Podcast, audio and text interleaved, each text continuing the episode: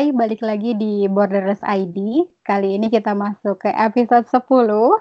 Episode yang spesial, bukan cuma karena kita sedang menggenapkan angka, tapi juga karena kita kedatangan tamu istimewa nih di edisi kali ini. Cuman sebelum dikenalin siapa tamunya kali ini, mungkin nanti yang akan kenalin Adele. Um, gue mau sedikit cerita dulu ya uh, di awal kayaknya belakangan di Indonesia ini lagi banyak banget isu naik turun gak berhenti gitu ya dari mulai ribut undang-undang KPK lah, KUHP, uh, eh, belum undang-undang lain juga yang baru disahin gitu ya dari mulai pertanahan, air sebagainya. Gue pribadi jujur pusing banget ngikutinnya, gak berhenti gitu ya dari satu isu ke isu lain. Tapi terus gue sempet Iya bisa dibilang tertegun gitu ya. Waktu gue sempat terlibat percakapan kecil sama temen uh, yang kebetulan dia tinggal di daerah Sumatera. Kalau ternyata ya nggak semua orang akhirnya mau punya andil atau bahkan sempat untuk peduli gitu dengan segala macam dinamika isu yang terjadi di Indonesia. Karena ya sesimpel ya mereka udah terlalu overwhelmed dengan isu yang terjadi di daerah lokalnya gitu. Seperti teman-teman tahu, saudara-saudara kita yang ada di Sumatera, di Kalimantan saat ini kan sedang dealing dengan masalah kabut asap gitu ya yang sampai hari ini masih terus berlangsung dan belum juga teratasi. Jadi alih-alih ikut mengkhawatirkan nasib KPK gitu ya, mereka lebih khawatir sama kesehatannya sendiri gitu, lebih khawatir sama keluarganya, keselamatannya dan lain-lain sebelum itu jadi dari Borderless ingin menyampaikan nih teman-teman selain doa terbaik gitu ya yang bisa kita kirim untuk teman-teman yang sekarang berada di daerah yang terdampak kali ini spesial kita dedikasikan episode kita juga untuk bahas kenapa sih masalah kabut asap di Indonesia ini masih terus terjadi kenapa masih terus berulang dan apa sih masalahnya. Nah untuk itu kita sekarang udah kedatangan siapa Del kita kedatangan Mas Andika Putra Ditama. Yeay. Halo. Sebelumnya thank you banget nih Mas sudah joining conversationnya kita kali ini. Dan mungkin gue langsung aja kali ya. jam 3 pagi ini. Oh, off the record nih jam 3 pagi. Tapi udah terlalu semangat sih pengen ngobrolin soal permasalahan yang parah banget nih sekarang di Indonesia yang sangat mengkhawatirkan. Jadi ya nggak apa-apa lah bangun pagi-pagi juga. Jadi gue pertama kali kenal sama Mas Andika ini waktu gue lagi riset soal social forestry. Dan memang Mas Andika ini kebetulan S2-nya risetnya soal social forestry ya Mas ya? Yep. Tapi Mas Andika sekarang lagi banyak berkecimpung di isu rantai pasok komoditas perkebunan, salah satunya sawit, terus juga deforestasi, dan kemudian inisiatif satu peta di WRI Indonesia. WRI yeah. itu apa ya? Mungkin dijelasin WRI itu apa? Gimana Mas? boleh boleh. Jadi uh, eh, WRI itu kepanjangan dari World Resources Institute. Uh, eh, WRI Indonesia uh, adalah salah satu kantor internasional dari keluarga besar uh, World Resources Institute kita lembaga penelitian yang meneliti isu-isu persimpangan antara perlindungan lingkungan dengan uh, pertumbuhan ekonomi dan kesejahteraan manusia. Jadi okay. sebetulnya kita lembaga riset uh, bukan hanya fokus di lingkungannya tapi juga isu uh, ekonomi. So that's that's basically WRI. Mm-hmm. Oke. Okay. Nah, Kompleks tapi kita tapi ya terdengarnya. Kompleks ya sih bener sih. Kayak udah ngomongin ekonomi ngomongin lingkungan juga ngomongin ya udah banyak banget itu udah berjejer. Tapi kita langsung aja nih. Kan tadi kalau yang lo bilang tentang concernnya masyarakat yang tinggal di sekitar daerah yang terpapar sama kabut asap itu kan ternyata permasalahan ini udah berkelanjutan ya. Kayak udah dua bulan inilah kurang lebih masalah ini rame diperbincangkan di berbagai media banyak yang bilang karena musim kemarau panjang juga, katanya karena El Nino. Banyak juga orang yang bahkan berdoa supaya turun hujan gitu gara-gara musim panjang yang berkelanjutan ini.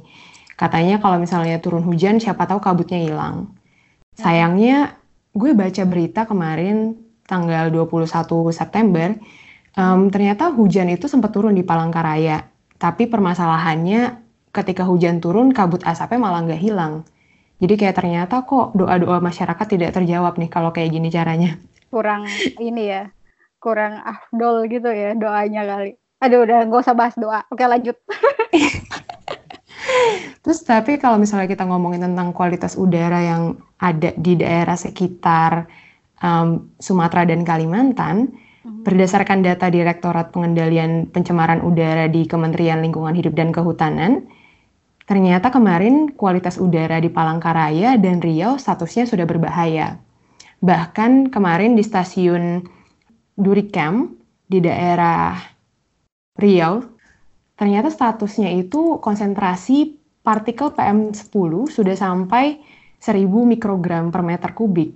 Padahal kalau dari yang gue lihat nih di websitenya KLHK, hmm. skalanya tuh udah paling besar tuh lebih besar dari 300 mikrogram per meter kubik gitu loh. Maksudnya udah paling tinggi itu. Ya? Skala teratasnya. Ini kondisinya konsentrasinya sudah 1000 gitu. Apa kita perlu skala baru? Gue juga nggak tahu. Mungkin kondisinya udah bukan udah bukan um, apa namanya berbahaya lagi tapi mungkin statusnya udah mengkhawatirkan nggak tahu deh mengkhawatirkan iya pokoknya udah nggak tahu deh gimana nyebutnya nah akibatnya pun banyak korban ISPA di daerah Riau dari Januari sampai September ada lebih dari 280 ribu orang. Tapi kalau misalnya kita lihat dari permasalahan yang mengkhawatirkan ini kayaknya ada banyak hal yang bisa kita unpack.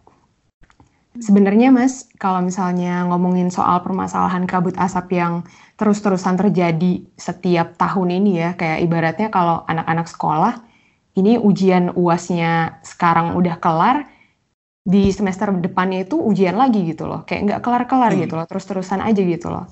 Sebenarnya apa sih faktor yang menyebabkan kabut asap ini? Kenapa kok berulang-ulang terus dan separah itu gitu loh?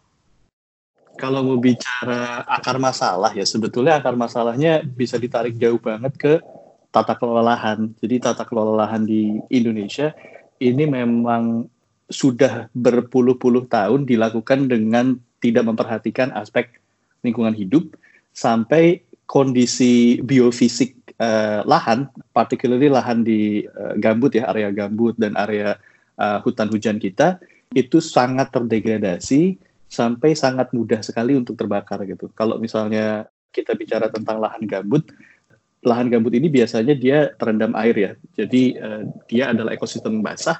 Nah, uh, karena praktek-praktek perkebunan yang tidak sustainable, tidak memperhatikan uh, dampak lingkungan, gambut ini biasanya dikeringkan uh, sampai kondisinya sangat mudah untuk terbakar dan akhirnya lahan di uh, Sumatera, lahan di Kalimantan itu mudah sekali tersulut api, terbakar, dan sebetulnya memang ada faktor manusia yang sangat kuat di sini. Hmm. Jadi api itu memang uh, sudah bertahun-tahun digunakan sebagai cara untuk membuka lahan uh, untuk perkebunan. Hmm. Karena itu adalah yang paling murah. Jadi ada faktor biofisiknya karena sudah bertahun-tahun dikelola dengan buruk. Jadi secara biofisik ketahanan itu rendah si ekosistemnya dan secara tata kelola ada human factor di mana orang merasa lebih mudah untuk membuka lahan dengan cara membakar. So that's ingredients utama kenapa kita setiap tahun mengalami kebakaran hutan dan lahan. Mas agak nyambung nih ya langsung. Kan tadi kalau dibilang rootnya mungkin bisa ke tata kelola lahan gitu. Nah, uh, kalau misalnya lihat ke beberapa tahun ke belakang aja misalnya tahun 2015 juga kan sempat cukup parah gitu ya masalah kabut asapnya. Kita sudah melihat tren itu kan uh, penyebabnya biasanya apa aja dan apa yang akhirnya bisa men-trigger kebakaran dan kabut asap ini menjadi masalah yang sangat besar gitu. Uh, tapi kenapa sih sampai berulang kali kita apa ya merasakan masalah yang sama dealing dengan bahkan mungkin um, driver driver-driver yang sama gitu, tapi kita juga tetap nggak bisa nge-prevent itu gitu. Apakah ini indikasi ada misalnya masalah perizinan? Tadi kan kalau dibilang tata kelola lahannya uh, kurang baik gitu, apakah ada indikasi misalnya perizinan di kita juga sistemnya kurang baik gitu, atau ada uh, bahkan keterkaitan misalnya sama kegiatan pembangunan. Gak tau sih soalnya sempat dengar gitu mas um, kayaknya ini uh, indikasi juga bahwa ya pembangunan kita memang trennya nggak sustainable gitu. Buktinya kalau dulu di daerah Papua nggak terlalu parah misalnya kebakarannya, tapi sekarang Papua juga ada kebakaran gitu, ada asap gitu. Eh, ya mungkin kalau asap nggak terlalu parah ya, tapi ada kebakaran juga gitu. E, apa itu karena sekarang ya kan gaung-gaungnya investasi juga pengen dialihkan ke daerah timur gitu. Jadi banyak pembangunan di area timur gitu. Nah, apakah ada juga kaitannya uh, terhadap tren-tren itu gitu?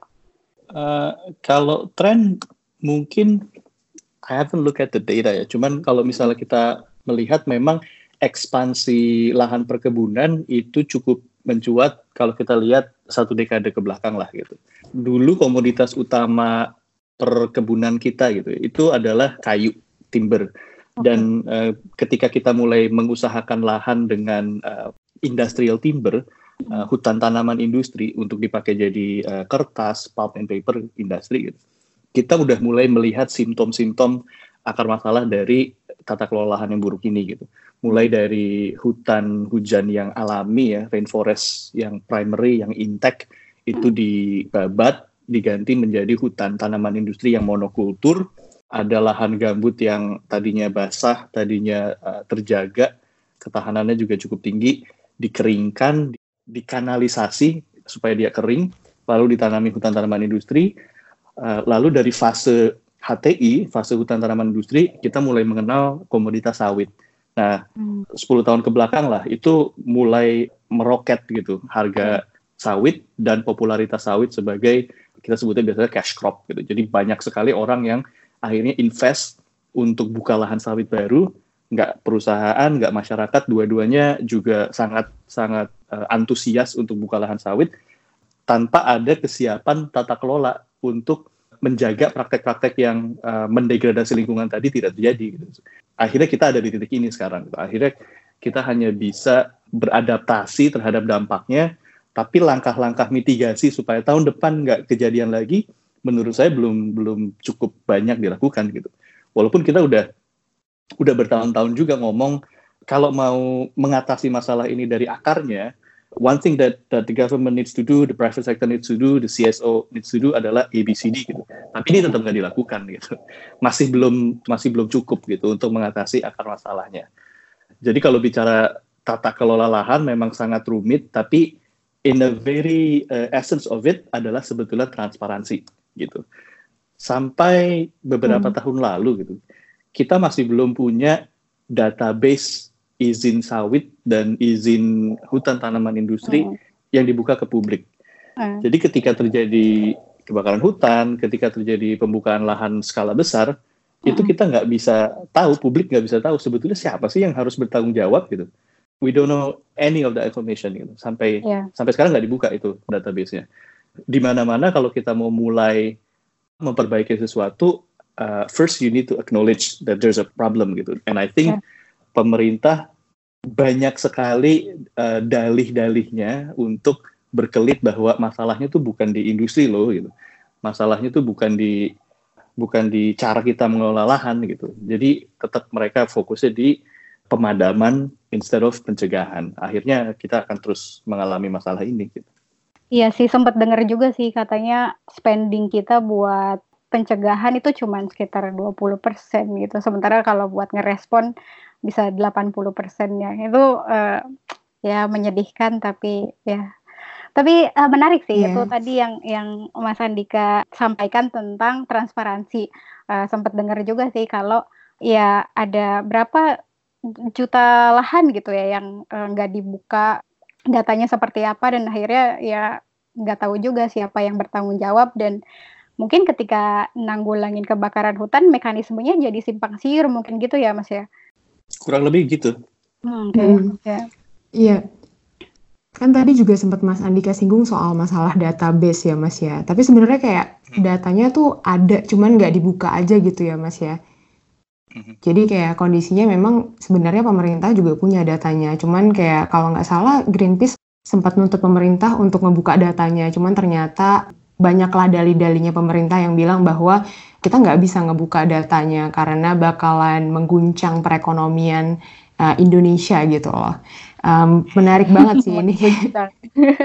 Gimana gitu loh, mengguncangnya tuh nggak ada penjelasan lebih lanjut tentang kenapa sih mereka nggak mau membuka data-data sawit ini. Apakah memang mengguncangnya karena hal-hal yang sifatnya membuka kenangan-kenangan lama yang pahit atau kayak gimana juga kan kita nggak tahu ya. Uh, jadi nggak ada kejelasan juga dari pemerintah. Nah kalau misalnya ngomongin tentang permasalahan mitigasi dan juga kita lebih banyak spending ke penyelesaian uh, pemadaman kebakaran kayak BPBD atau BNPB turun buat memadamkan kebakaran. Kemudian kayak BPPT juga menebarkan garam ya supaya turun hujan bikin hujan buatan kayak gitu. Kita sadar bahwa berdasarkan data Bank Dunia di tahun 2015 ternyata cost yang dikeluarkan ketika terjadi kebakaran hutan ini kan kebakaran hutan bukan hal yang terjadi baru-baru ini ya, tapi karena memang udah udah lama gitu kan historinya dari kalau nggak salah tahun 97 ya Mas yang paling yang paling besar permasalahannya. Aha. 98. Iya ya 97 98 tuh kalau nggak salah sih banyak lahan yang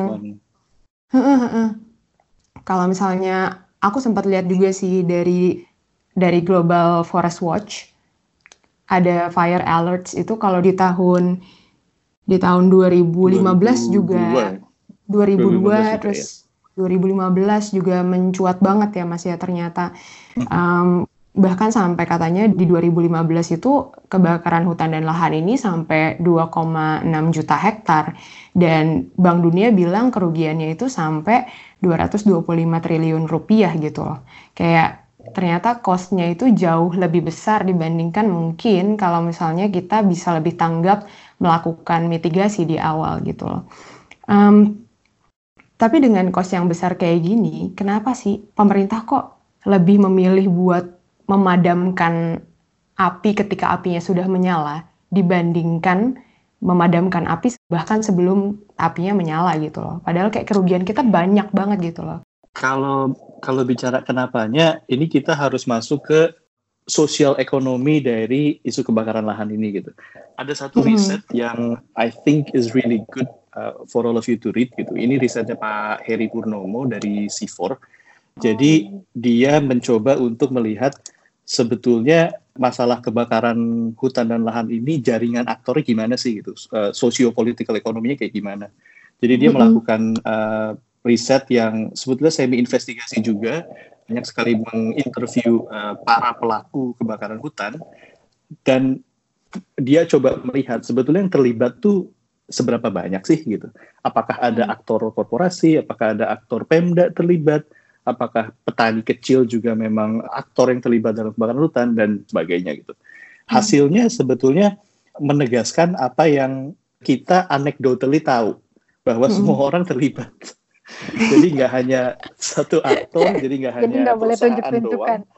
Jadi jadi kalau nunjuk-nunjuk tuh susah semuanya ditunjuk gitu. Apa malah saling nunjuk-nunjukkan uh, kalau kayak gitu ya? ya kalau udah bisa saling nunjuk-nunjukkan, jadi makin sulit untuk menjaring semuanya gitu. Pak Heri Purnomo ini banyak sekali menulis tentang tipe-tipe uh, kebakaran. Jadi ada tipe kebakaran yang di drive oleh cukong, ada tipe kebakaran korporasi, tipe kebakaran jaringan korporasi yang menggunakan masyarakat lokal, pakai makelar dan lain-lain. Tapi intinya dari semua ini adalah pembakaran lahannya sendiri sudah jadi komoditas Uh, hmm. Jadi bukan sawitnya saja yang jadi komoditas. Sawit itu kan the end product gitu atau HTI-nya ya, the end product of clearing the land gitu.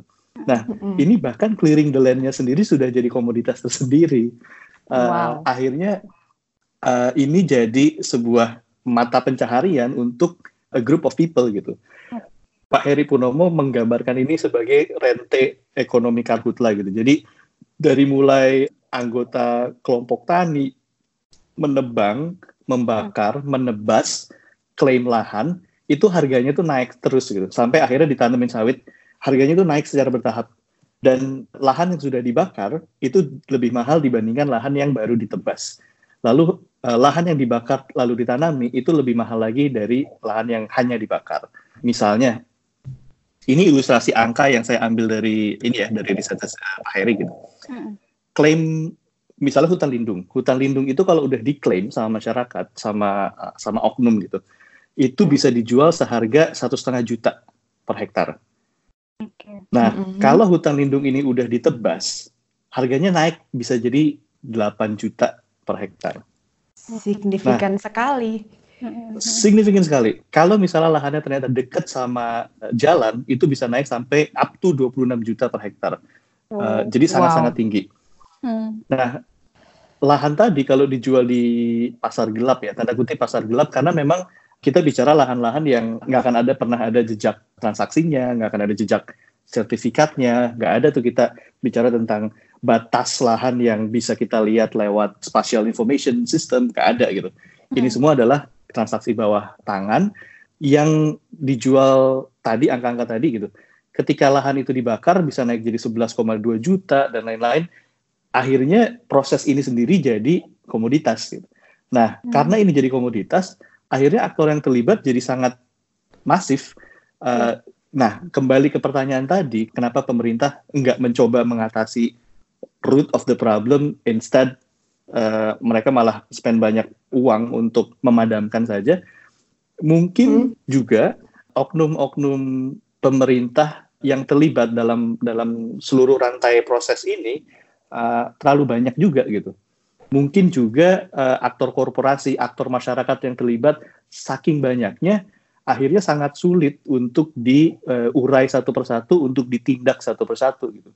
Kebayang penindakan kejahatan lingkungan yang masif, yang terstruktur ini, uh, kalau mau ditindak bisa jadi seperti mengurai rantai utas mafia kebakaran hutan gitu. So it's a it's a iya. very massive massive undertaking in order to do this gitu. Dan kalau kita mau betul-betul menindak jaringan ini, mau menindak komoditas kebakaran lahan ini, we first need to have the basic infrastructure, data dulu deh gitu.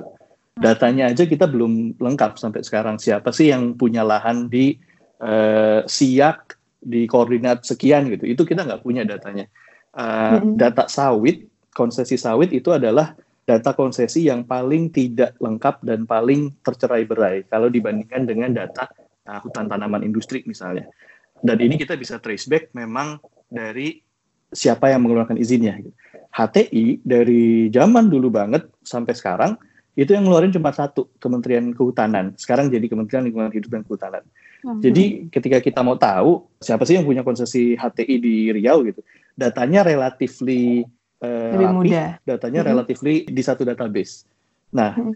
urusan sawit, izin usaha perkebunan itu bisa dikeluarkan oleh bupati, bisa dikeluarkan oleh uh, gubernur, dan bisa juga dikeluarkan oleh Kementerian Pertanian. Jadi kebayang banyak sekali izin-izin yang dikeluarkan oleh bupati, ini datanya tercerai-berai, tidak tersimpan rapi di dalam satu database, and and and we're not even talking about the illegal part of it ya, yang yang sama yeah. sekali tidak ada jejak dokumen gitu. Hmm. Lalu we're not even talking about uh, smallholders, petani swadaya. Jadi hmm. banyak sekali missing, banyak sekali data gap ketika kita mau mengatasi si masalah kebakaran hutan ini. Jadi bertahun-tahun uh, yang WRI coba dorong adalah pertama perbaikan data dan transparansi data. Setelah itu ter, terjalani gitu dengan baik, then we can talk about jaringan aktornya. Then we can talk about enforcement. Then we can talk about preventive measures. Gitu. Kompleks emang ya untuk mengurai rantai mafia-mafia ini. Belum kalau yang punya otoritas hutan. Eh, gimana iya. tuh? kalau baca risetnya Pak Heri, hmm? itu itu serem sebetulnya. Jadi dia betul-betul mewawancara kan uh, cukong kebakaran hutan itu gimana sih cara ya. kerjanya gitu melibatkan siapa sih itu dari mulai ketua RT oknum polisi oknum DPRD pengacara kantor urusan agama itu masuk semua di situ tahu jadi ikut juga ya, ya Allah kau kau ngapain coba tapi ada di sini gitu. okay. pak explicitly di sini ada oknum kantor urusan agama dengan backup oknum keamanan what, what the hell is kau doing gitu ya, ya, ya Kayaknya ini kebayang ini, rumitnya kayak gimana? Kita pelajaran PKN-nya terlalu bagus nilainya ya, selalu ingin bergotong royong. kita gotong royongnya emang di hal yang beginian lancar banget udah. Iya, mungkin ingin mengawinkan antara satu oknum dengan oknum yang lain mungkin, Mas. Aduh, nggak paham juga. Ada itu ya? Oh iya, iya, iya. iya. Bisa, bisa, bisa. Menyeramkan emang. Gue juga sempat baca nih, Mas. Kalau misalnya katanya Walhi, katanya ada permasalahan juga. Ternyata pemerintah nggak tanggap ketika mau membawa permasalahan ini ke jalur hukum juga. Emang sih tadi kalau misalnya dilihat lagi kayak oh, udah permasalahannya saling nunjuk-nunjukkan, mm-hmm. terus mungkin yang kerauk juga banyak banget orangnya. Um, alhasil kayak mau netapin satu langkah untuk menindak masalah ini juga juga kayaknya susah banget gitu ya. Kalau Walhi bilang katanya uh, menerapkan hukuman administrasi aja itu nggak cukup gitu katanya kayak harusnya udah masuk ke ranah yang lebih lebih tinggi lagi gitu loh ditindaknya. Karena apalagi kalau misalnya udah ngomongin tentang ekosistem gambut. Soalnya katanya kalau gambut yang dalam itu um, kan udah masuk moratorium juga ya, semestinya nggak ada pembukaan lahan lagi di daerah sana dan pemerintah harus lebih tanggap lagi buat memonitor dan juga um, mengurus gitu gimana nasib-nasib lahan yang di moratorium ini gitu loh bagaimana sih memang gap yang ada di peraturan-peraturan atau regulasi-regulasi yang ada di Indonesia ini kayak sampai serentan itu ya kayak bisa disusupi dari berbagai sisi gitu loh. Oke. Jadi kalau kita bicara regulasi, sebetulnya Indonesia ini bukan bukan negara yang kekurangan regulasi sih. The classic Indonesian case kan regulasi udah ada, tapi penegakannya yang sangat-sangat lemah gitu.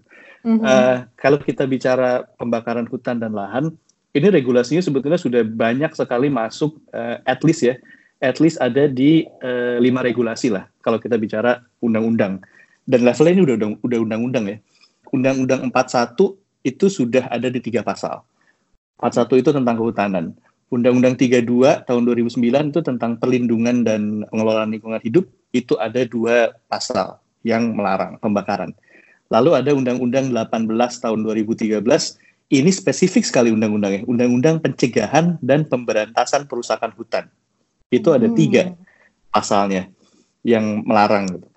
Terus hmm. ada Undang-Undang 39 tahun 2014 tentang perkebunan, terus terakhir Undang-Undang uh, 26 tahun 2014 itu tentang persetujuan ASEAN tentang pencemaran asap lintas batas. Jadi kita sudah meratifikasi ASEAN Agreement on Transboundary Haze itu jadi Undang-Undang 26 tahun 2014 semuanya melarang pembakaran.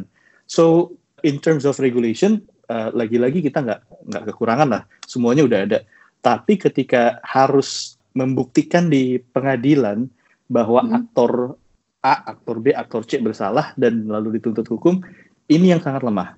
Jadi hmm. uh, pertama, of course, data gap plays a big role ya yang hmm. namanya Sumatera dan Kalimantan gitu atau provinsi aja kita bicara Riau, bicara Jambi, bicara Kalimantan Tengah, gitu, Kalimantan Selatan itu luasnya minta ampun dan infrastruktur transportasi di sana sangat jauh lah ketinggalan dibandingkan Pulau Jawa gitu.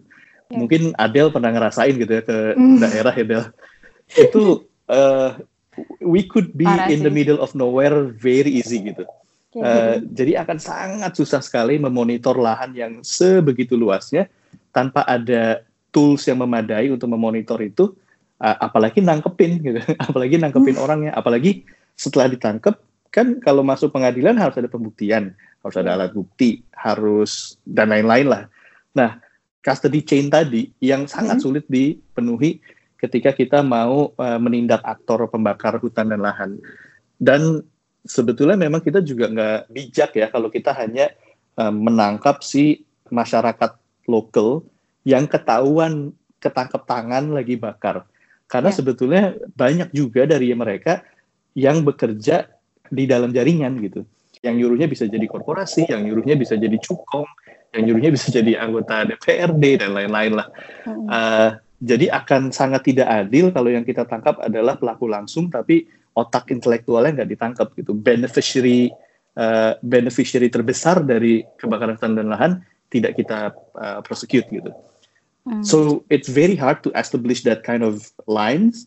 Yang hmm. pertama itu dan yang yang kedua kalau kita bicara infrastruktur uh, yudikatifnya ya sangat sedikit hakim yang bersertifikasi hukum lingkungan.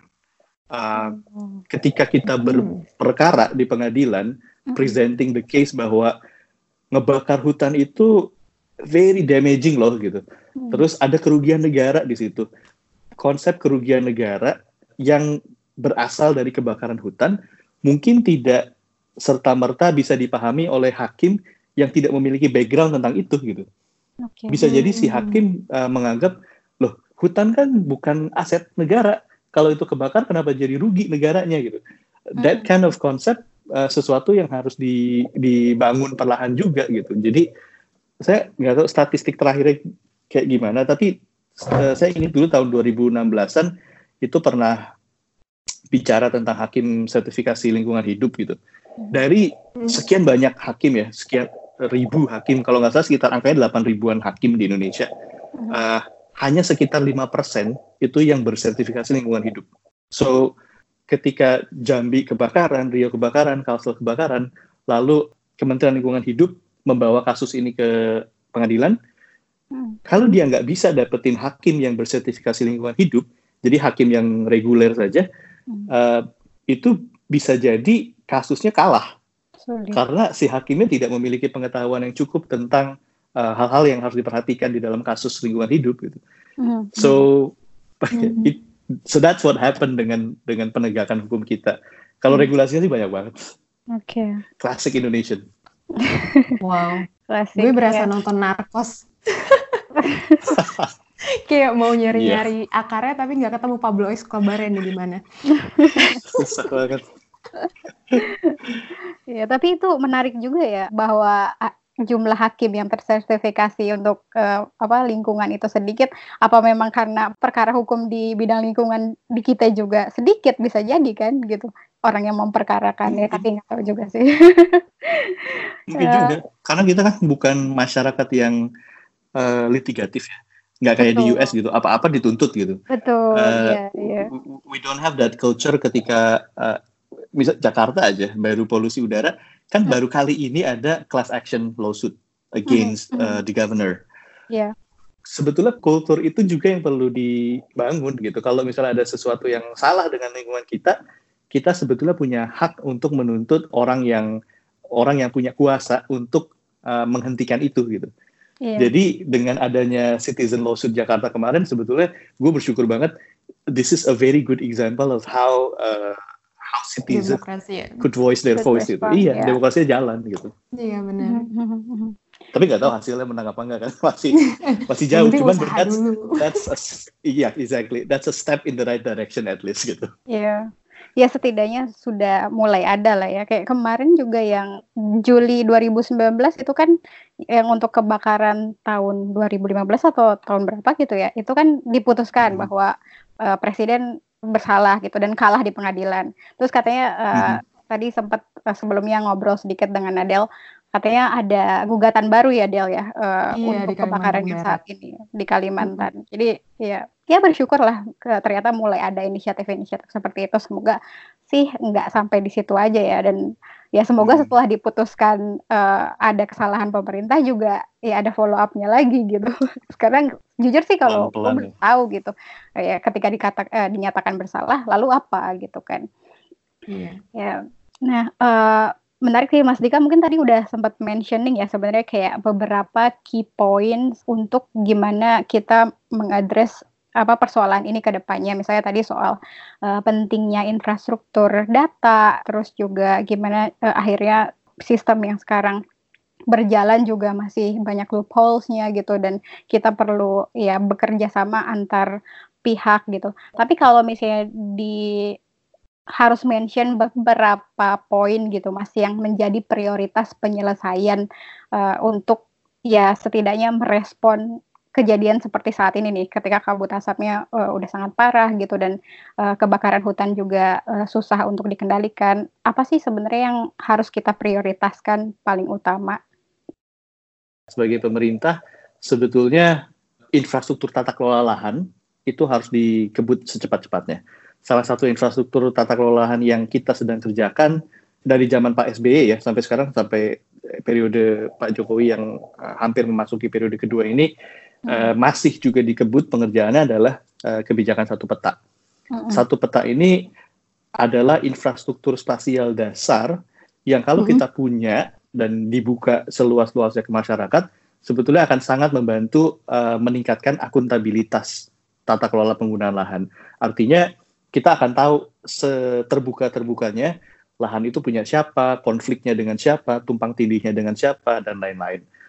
Karena lahan-lahan yang biasanya digunakan dan dibakar, dirusak, itu biasanya no man's land, nggak ada yang nggak ada yang punya itu gitu. Uh, mungkin statusnya hutan lindung, mungkin statusnya hutan produksi, tapi kalau nggak ada yang punya, biasanya nggak ada yang jagain, nggak ada yang mengelola itu gitu. Nah, kalau kita tahu secara persis uh, siapa yang punya, siapa yang harus bertanggung jawab mengelola, then we can prescribe pengelolaan lahan yang lebih baik di area-area tadi. So, bicara peran pemerintah, hal itu yang harus pertama dilakukan. Gitu. Yang kedua, hmm isu kebakaran hutan dan lahan ini sama sekali tidak bisa dilepaskan dari produksi komoditas utama gitu. Ada sawit, ada HTI di situ, uh, mungkin juga ada karet gitu. Nah, yang harus dilakukan sebetulnya pemerintah harus secepat-cepatnya juga gitu mengendorse kebijakan-kebijakan yang memang menjadi safeguard rantai pasok supaya rantai pasoknya ini bebas dari uh, kebakaran hutan, bebas dari deforestasi Eh, dan bebas dari degradasi lingkungan lainnya. Contohnya misalnya kalau di sawit kan pemerintah punya ISPO ya, Indonesian Sustainable Palm Oil. ISPO ini sebetulnya kumpulan regulasi kita. Jadi ini sebetulnya lebih ke compliance mechanism rather than sustainability certification. Tapi mm. this is the first step dari dari pemerintah akhirnya mau meningkatkan tingkat kepatuhan uh, perusahaan-perusahaan sawit gitu. Nah, uh-huh. ISPO ini banyak sekali juga keluhan terhadap ISPO. Misalnya, uh, saya nggak usah bahas macam-macam detailnya gitu ya. Tapi uh-huh. intinya keberterimaan pasar terhadap ISPO ini rendah karena ISPO dianggap lemah dibandingkan uh, skema lain seperti RSPO misalnya, Roundtable and Sustainable Palm Oil. Uh, itu jauh jauh lebih diterima oleh pasar. Nah, melihat tren seperti ini, harusnya pemerintah buru-buru membenahi dong gitu gimana caranya ISPO yang memang di-endorse oleh pemerintah dan diwajibkan untuk seluruh perusahaan sawit, untuk seluruh nantinya untuk seluruh petani sawit juga, supaya memenuhi prinsip-prinsip yang memang dianggap best practice oleh pasar. Misalnya keharusan untuk uh, tidak membuka hutan, keharusan hmm. untuk tidak membakar hutan, itu harusnya dipenuhi di dalam ISPO. Jadi mendorong kebijakan-kebijakan rantai pasok yang baik, itu it's a very critical role of the government. Kita banyak sekali kerjasama dengan uh, pemerintah dan dengan uh, lembaga independen seperti RSPO gitu ya. Tapi hmm. sebagus-bagusnya RSPO, RSPO is a voluntary mechanism. Tidak yeah. bakal mungkin 100% perusahaan semuanya adhere to RSPO. Nah, kalau ISPO bisa sekuat RSPO, kalau ISPO bisa best practice-nya setara dengan RSPO atau setara dengan standar apa pun yang dianggap pasar uh, sebagai sustainable, bayangkan dampaknya kalau 100% perusahaan sawit di Indonesia semuanya adhere to uh, sustainability principles. Beres masalahnya gitu. Tapi hmm. lagi-lagi hmm. gitu, jalannya pemerintah dalam merevisi ISPO, memperkuat ISPO, uh, jangankan itu deh, buka data perusahaan sawit aja nggak mau kok gitu. Hal-hal kayak gini yang seharusnya uh, sebetulnya beberapa hari lalu baca berita, jangankan hmm. buka data perusahaan sawit ya, hmm. ini perusahaan yang sudah terbukti terlibat pembakaran hutan dan lahan, itu nggak mau dibuka, dibuka namanya. Iya, yeah, benar. Tunggu mencurigakan, mengkhawatirkan. Iya? Terus gimana mau benerin gitu kalau bertindak tegas untuk industri yang kita tahu menerima manfaat dari pembakaran hutan dan lahan ini aja nggak mau tegas gitu. So, yes. Wow. Tapi aku jadi penasaran nih Mas sama tanggapan Mas Andika. Kan kalau misalnya tadi harusnya pemerintah lebih mengembangkan uh, ISPO-nya di upgrade gitu kan ya. Um, karena pun ternyata di sisi konsumen mereka juga belum tentu percaya sama ISPO karena belum ada transparansi yang jelas juga di ISPO. Nah, tapi permasalahan yang lain tuh malah yang dilakukan sama pemerintah sekarang tanggal 16 kemarin bukannya membenahi hal-hal yang sifatnya strategis kayak gini tapi malah bikin campaign sawit baik ya. Sawit baik. Iya aku kayak ya ini gimana nih tanggapan Mas Adi? Bagaimana menanggapi Gemes ya? Gemes banget ya. CO2 diserap oleh sawit ya. Gimana gitu. Iya. Sebetulnya eh, campaign sawit baik tadi tuh it's a very very bad timing gitu. Kalau kontennya eh, kontennya my biggest concern with konten campaign kampanye sawit baik punyanya Hmm. Kemeninfo dan apa sih BPDP sawit ya. Sebetulnya kontennya ada yang bisa kita cerna dengan baik gitu. Tapi menurutku the biggest concern adalah kontennya nggak balance. Eh, dalam konten kampanye sawit baik itu mereka sama sekali menegasikan dampak-dampak negatif yang ditimbulkan oleh industrinya. Jadi nggak nggak jujur gitu. Eh, Iya. Sebetulnya kalau mau membenahi industrinya, the first thing that you need to do adalah acknowledge that there's a problem gitu. Dan eh, kalau itu nggak dilakukan, ya jatuhnya jadi propaganda kan gitu. Bukan bukan eh, mempromosikan sesuatu yang balance, bukan bukan memperbaiki industri. Ini cuma defensif aja. Terus dikeluarinnya pas lagi kebakaran tinggi tingginya. Kan, Iya. Iya. aduh, Banyak gimana ya? omongan itu. salah. Ya. Negara ini kadang suka terlalu unik gitu ya. Iya, itu terlalu kreatif ya. lucu. gitu. Eh, bingung juga ya. sebetulnya kalau menanggapi si sawit baik tadi gitu, personally, gue tipe yang percaya kalau sawitnya nggak salah gitu. Mhm. Jadi yang salah adalah cara kita membudidayakan si sawit kan. Ya. Uh, Dan gue salah satu yang percaya, and I think WRI also advocate this idea bahwa yang perlu kita lakukan adalah mendorong sustainable palm oil, bukan banning palm oil altogether.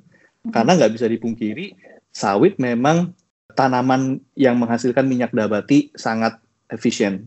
Jadi Efisien. per hektar per hektar minyak nabati yang keluar dari sawit itu jauh lebih tinggi dibandingkan tanaman-tanaman minyak nabati lain. Which means kalau kita switch ke edible oil lain, sebetulnya in the near future kita akan butuh lahan jauh lebih banyak gitu. Yang mana nggak nggak nggak ideal juga dengan populasi dunia yang tambah uh, naik, uh, middle class naik artinya akan butuh makanan lebih banyak dan lain-lain lah. Uh, Intinya yang kita dorong juga sawit baik gitu Mhm. sawit yang baik gitu. WWF punya kampanye namanya beli yang baik. Eh, Hmm. Jadi kalau kita mau beli produk di supermarket, carilah Hmm. produk yang eh, tidak Certified. mengandung deforestasi dan lain-lain. Gitu. Iya. Masalahnya dari semua kampanye-kampanye ini, misalnya si WWF nih ya, kampanye Hmm. eh, hashtag beli yang baik. Yang baiknya tidak teridentifikasi dengan eh, mudah di supermarket Indonesia Oke. uh, sampai saat ini gue mencoba nyari ya ada nggak sih produk di Indonesia yang pakai label RSPO certified gitu atau Hmm. label sawit sawit yang bebas dari deforestasi certified palm oil gitu Mhm. itu sampai sekarang nggak ada di supermarket di Indonesia Singapura ada Malaysia ada tapi di Indonesia nggak ada sekarang gimana caranya kampanye dengan call to action beli yang baik tapi yang baiknya nggak ada di shelf Mhm. sangat susah jadinya Iya, iya. kalau tadi ditanya tentang peran ya, peran kita sebagai consumer, peran, peran kita sebagai layperson, sebetulnya the easiest one would be always choose uh, a certified product, always choose brands uh, that already have robust sustainability policy. Tapi kan kalau nggak di labelin dengan gampang gitu, gimana caranya sih konsumennya tahu gitu? Mhm. sama Iya. kayak produk halal. Kalau halal itu kan udah umum, ah, hampir di semua produk udah ada. Mhm. Let's have that kind of labeling for uh, brands and products yang tidak menghasilkan degradasi lingkungan gitu. Iya. Dan ini yang sekarang kita lagi coba uh, dorong consumer goods manufacturer kayak Unilever, Nestle, P&G, uh, Mondelez itu supaya produk-produknya mereka juga di- ditempelin logo itu kalau mereka memang bisa membuktikan bahwa rantai pasoknya bebas dari deforestasi. Mhm. Iya, berarti kalau kayak gitu harus ada memang uh, dorongan dari demand side-nya juga kali ya, Mas ya. Maksudnya dari kita-kita Dari yang kita, ya. Iya, justru kita punya suara kalau kayak gitu. Karena kan bisnis bakal bicara bisnis, mereka butuh pembeli. Akhirnya kalau misalnya pembelinya juga merasa, oh gue butuh Membutuhkan melihat itu. ini, Iya. iya, mungkin dia akan ada perubahan dari situ. Yep. Mungkin kita harus lebih menggaungkan movement-movement yang seperti ini kali ya, kayak awareness-awareness yang kayak gini gitu.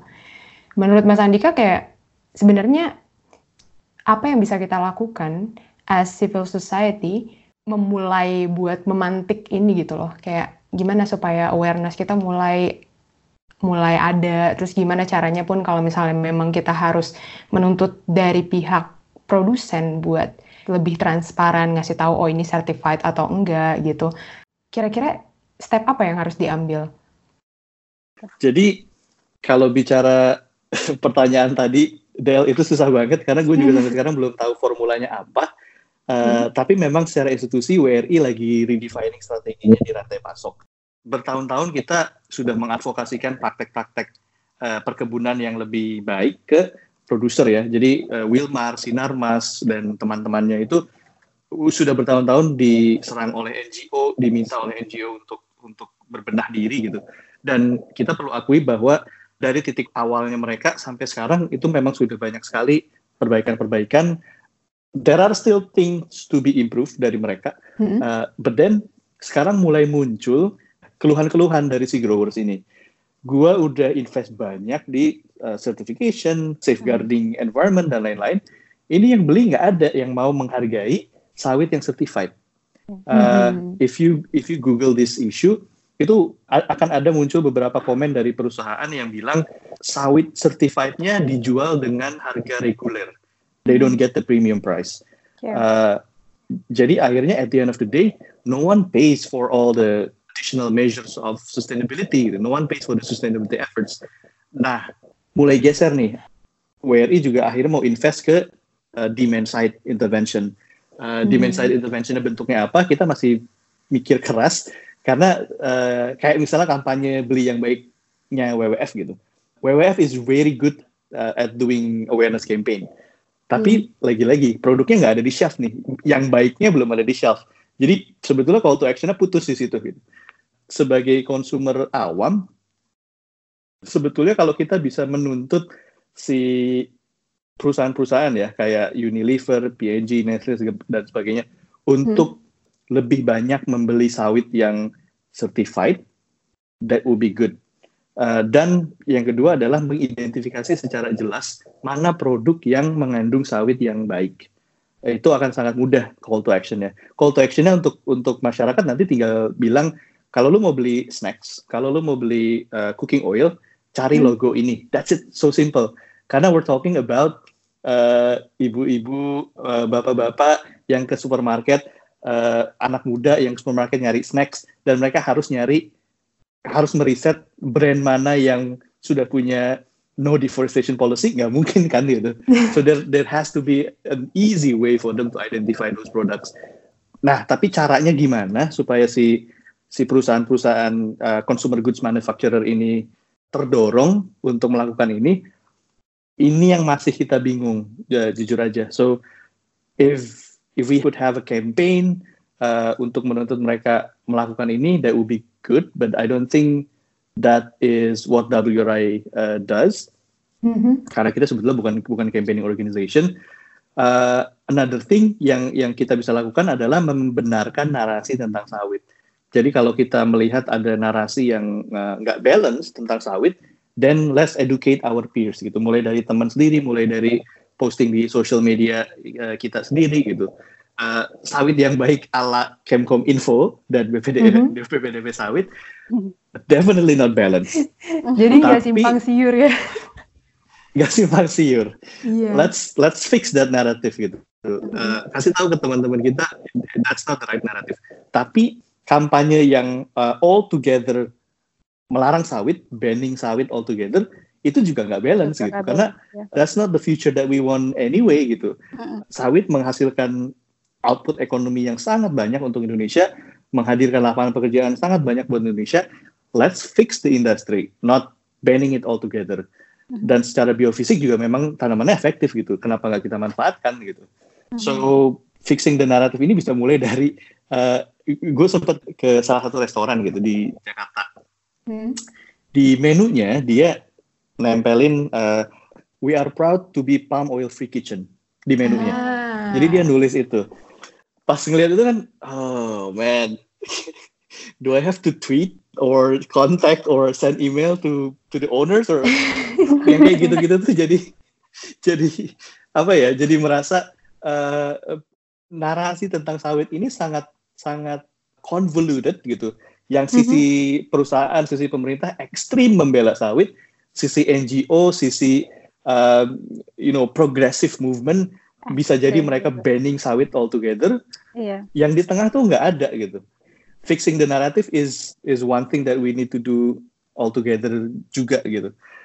Terus satu lagi ya tentang narasi kelapa sawit ini, kalau kita bicara ini ini agak meluas dari dari bicara sawit sebetulnya. Ada hmm. kecenderungan sekarang di social media labeling SJW itu jadi konotasinya jadi negatif oh, banget. Oh iya iya. iya. iya iya. Kadang sering juga ya kena kena ampas-ampas yang begini ya. sering ya sering. iya.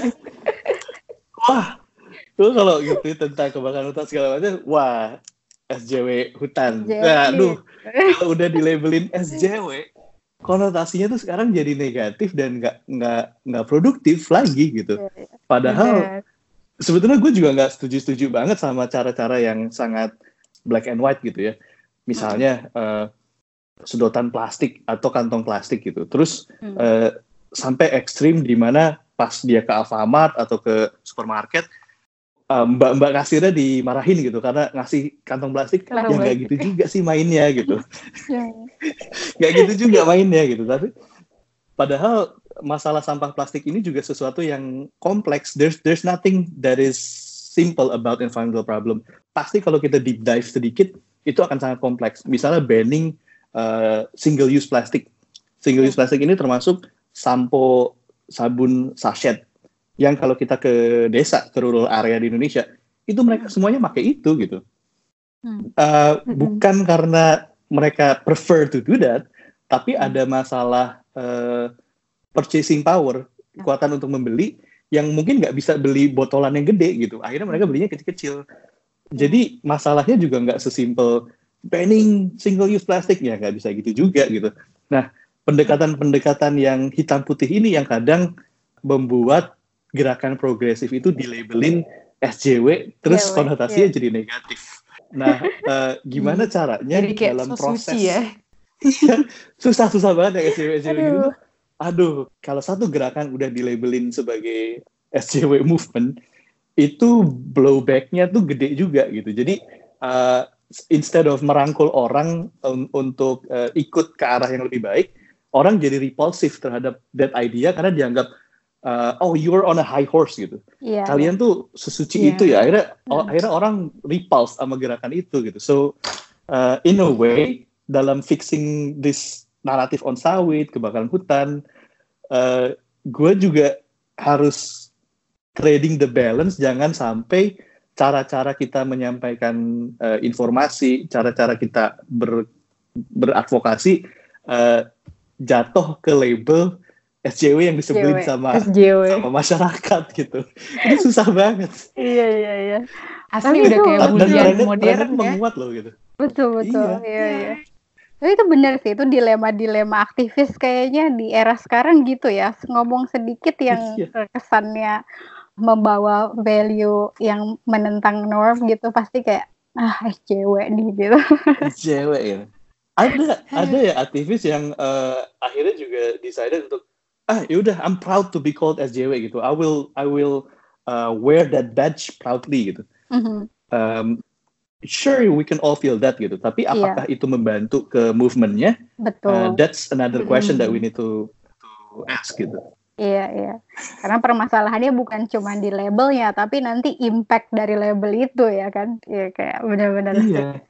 Iya. Wow. Karena kalau kita mau mendapat skala yang masif, unfortunately kita nggak bisa seidealistis itu gitu. Jadi kita harus mempertimbangkan si ya, dampak dari dinamika sosialnya dari gerakan-gerakan ini gitu. Wow. Gila nih dari mulai uh, kabut sampai kita masuk ke SJW ya kan. Yeah. Iya. Uh, ini highlightnya SJW nih. Tolong uh, diperbaiki mungkin ya uh, persepsi-persepsinya di luar sana tentang SJW ini. Uh, bener, jangan jadi bahan doang buat netizen-netizen ya. Sering banget Emang dijadiin seru bahan. sih ngecengin SJW ya kan. Ya, takut dikatain tambah SJW ya. Nanti kalau misalnya eh, kebanyakan ngomong, Iya, ntar belum apa-apa udah ada SJW. enggak enggak. Mohon ya diperbaiki ya teman-teman ya. Nah tapi em, ini ya mungkin gue agak eh, ambil sedikit poin aja kali ya dari eh, diskusi kita. Meskipun gue nggak bisa nge-recap semuanya yang udah kita ngobrolin Em, dan gue yakin sih sebenarnya masih banyak pertanyaan. Ini kayak ibarat baru panas nih ya kalau kebakaran tuh udah udah langsung suruh padam lagi gitu loh. Belum belum ini belum total. Cuman eh, gimana durasi ini ya. Ya intinya sih eh, terlalu kompleks gitu ya. Tadi udah dijelasin juga sama Mas Dika kalau eh, untuk mengurai ini semua ada banyak hal yang harus di-unpack, ada banyak hal yang harus diadres dan lagi-lagi eh, nggak bisa cuman satu pihak aja gitu ya Eh, mengandalkan pemerintah aja ya nggak bisa. Ya udah dilihat kan gimana kinerja pemerintah. Eh, ups gitu. Eh, ya tapi eh, kita sama-sama lah ya mengawasi gitu ya dan juga mungkin mendorong pemerintah untuk uh, tadi mempercepat penyempurnaan infrastruktur termasuk data gitu. Terus gimana kita juga harus bisa ikut mengawasi kebijakan apa aja sih yang mereka keluarkan, uh, mereka terapkan terutama dalam hal rantai pasok komoditi utama kita gitu. Terus setidaknya sebagai civil society kita punya uh, ya bisa dibilang tanggung jawab gitu ya untuk sama-sama meningkatkan awareness gitu uh, dari mulai milih uh, produk yang baik gitu ya. Mungkin juga kalau teman-teman uh, punya inisiatif lebih mau bikin campaign supaya awarenessnya lebih masif juga gitu. Supaya tadi kata Mas Dika bilang call for action yang nggak putus gitu ya. Uh, ada hashtag beli yang baik tapi produknya nggak tahu nih yang mana gitu. Jadi bingung kan dan lagi-lagi mungkin highlightnya adalah uh, kalau menurut gue tadi sih yang kita nggak bisa akhirnya melihat permasalahan ini dalam warna yang hitam putih gitu ya. Kalau kita ada berdiri selalu berada pada uh, dua sisi yang ekstrim, ya sama-sama di dua sisi yang berseberangan, nggak mau ke tengah sama-sama nyari solusinya ya susah gitu ya. Uh, bisa jadi uh, super sangat progresif gitu, nggak bisa juga sangat ekstrim um, mungkin membela misalnya kayak pemerintah sangat ekstrim pro sawit atau sangat ekstrim um, apa ngeban gitu. Ya intinya kita harus sama-sama lihat ini as something yang kita perlu duduk bareng juga gitu dan nggak bisa selalu di dua sisi ekstrim yang berseberangan. Hmm, dan satu lagi sih mungkin ya uh, setidaknya kalau menurut gue kejadian kebakaran hutan terus kabut asap yang sekarang masih berlangsung mungkin bisa dijadiin momentum juga kali ya untuk kita sama-sama mastiin nih kan uh, Oktober formasi baru nih gitu. Mungkin kita sama-sama uh, ningkatin awareness lah. Gimana kita turut ngawasin kinerja wakil-wakil rakyat kita juga ke depannya. Um, dan semoga ya intinya ada perbaikan-perbaikan nyata lah ya yang bisa dilihat uh, dalam hal penanggulangan kebakaran hutan dan kabut asap ini gitu. Dan sekali lagi buat teman-teman yang ada di daerah terdampak, semoga kondisinya cepat membaik dan selain doa ya semoga kita juga bisa melakukan banyak inisiatif yang bisa membantu saudara-saudara kita ya. Oke, terima kasih sekali lagi untuk Mas Andika. Uh, udah gabung di podcast Borderless ID. Thank you banget. Ini uh, apa kesempatan yang langka buat kita bisa ngobrol. Tapi kalau teman-teman punya pertanyaan lebih lanjut, uh, kalau misalnya mau bisa DM kita atau bisa mention uh, di Instagram kita atau mungkin bisa langsung mention juga Instagramnya Mas Andika. Sekalian mau promote Mas? bisa, bisa. At apa mungkin uh, yang kalau yang mau nanya nanti bisa at apa? Putra Ditama. Tapi okay. di Instagram gue nggak pernah ngomongin yang kayak gini-gini sih biasanya di Twitter. Okay. Sama Oh, juga Twitter. ininya Putra Ditama. Oke, anak Twitter. Oke, Anak boleh Twitter. Anak Twitter. Kalau misalnya mau Anak Twitter SJW. Oh iya, Anak Twitter hashtag SJW. nanti jangan lupa hashtag SJW-nya ya. Oke, tapi Oh kalau pertanyaan Uh, pertanyaan yang mau dikirim eh, uh, ke Borderless bisa langsung mention at borderless.id. Oke, okay, thank you banget buat diskusi menarik kita hari ini. Sekian dulu dan sampai ketemu di episode berikutnya.